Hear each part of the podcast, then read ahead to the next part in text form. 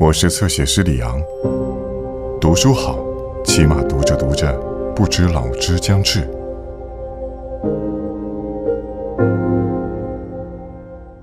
所谓命运，就是说，这一出人间戏剧需要各种各样的角色，你只能是其中之一，不可以随意调换。史铁生，病息碎笔。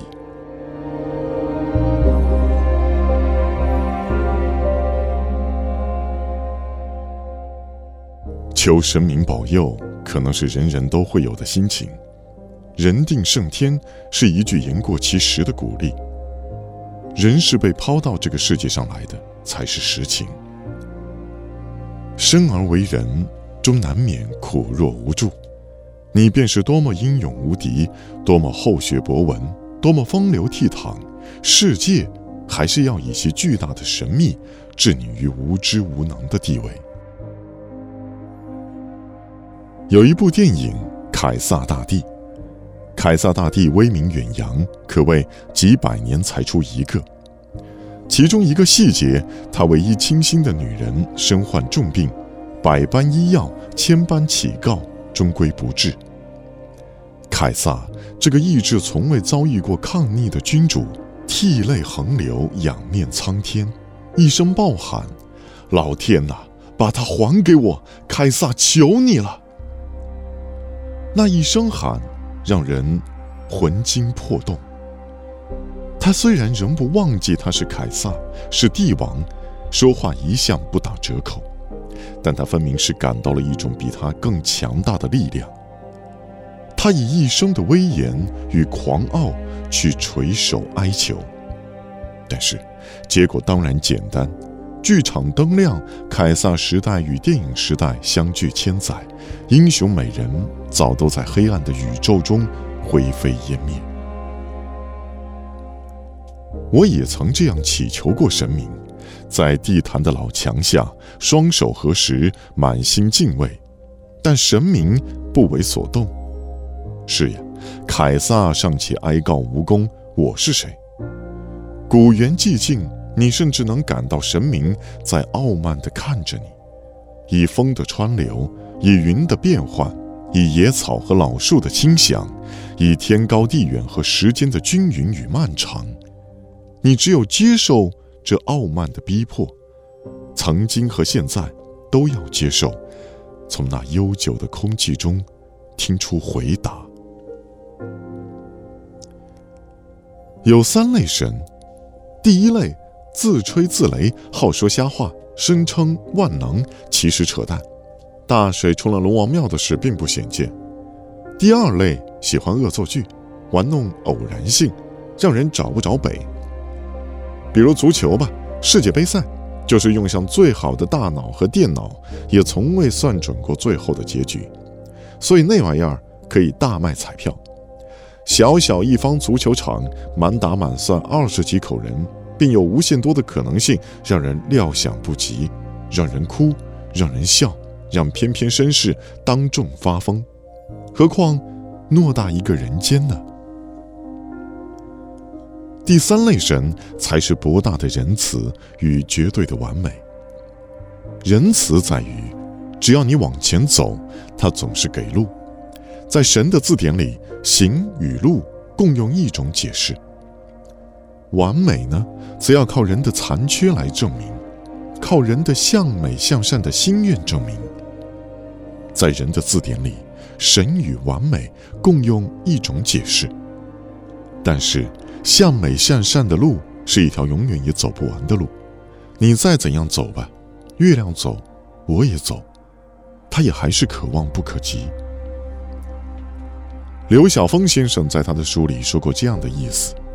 人与上帝之间有着永恒的距离，这很要紧。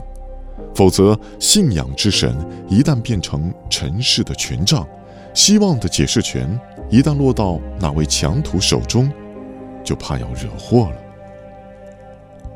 唯一的问题是，向着哪一位神祈祷？说瞎话的一位，当然不用再理他；爱好偶然性的一位。有时候倒真是要请他出面保佑。事实上，任何无神论者也都免不了暗地里求他多多关照。但是，既然他喜欢的是偶然性，而并不固定是谁，你最好就放明白些，不能一味的只靠他。第三位才是可以信赖的，他把行与路做同一种解释，就是他保证了与你同在。路的没有尽头，便是他遥遥的总在前面，保佑着希望永不枯竭。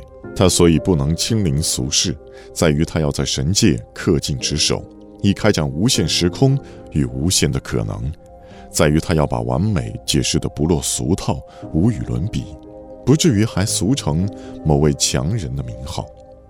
他总不能为解救某处具体的疾苦，而致那永恒的距离失去看管。所以，北京人王启明执意去纽约寻找天堂，真是难为他了。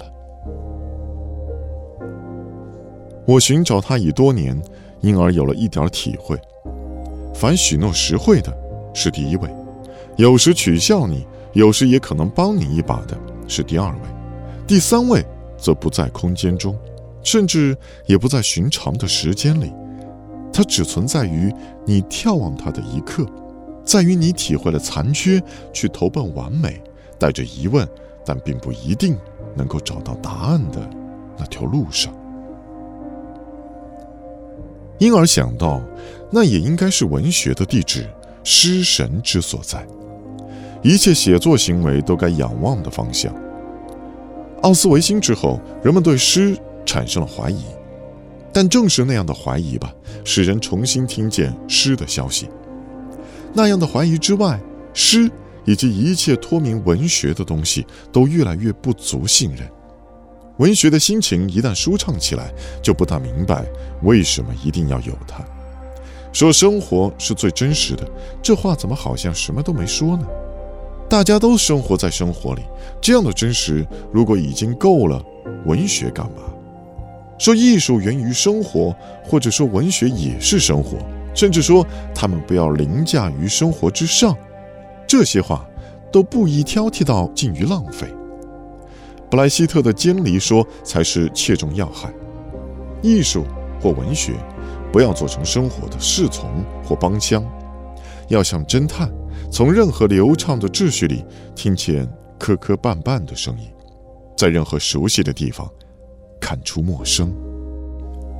写戊戌笔记的时候，我忽然明白，仿我笔下人物的行为或心理，都是我自己也有的，某些已经露面。某些正蛰伏于可能性中伺机而动，所以那长篇中的人物越来越互相混淆，因我的心路而混淆，又混淆成我的心路，善恶俱在。这不是从技巧出发，我在哪儿？一个人确切的存在于何处？除去你的所作所为，还存在于你的所思所欲之中。于是可以相信。凡你描写他人描写的准确，所谓一针见血、入木三分、惟妙惟肖之处，你都可以沿着自己的理解或想象，在自己的心底找到类似的埋藏。真正的理解，都难免是设身处地，善如此，恶亦如此，否则就不明白你何以能把别人看得那么透彻。作家绝不要相信自己是天命的教导员。作家应该贡献自己的迷途，读者也一样，在迷途面前都不要把自己洗得太干净。你以什么与之共鸣呢？可有谁一点儿都不体会丑恶所走过的路径吗？这便是人人都需要忏悔的理由。发现他人之丑恶，等于发现了自己之丑恶的可能，因而是已经需要忏悔的时刻。这似乎。有点过分，但其实又适合国情。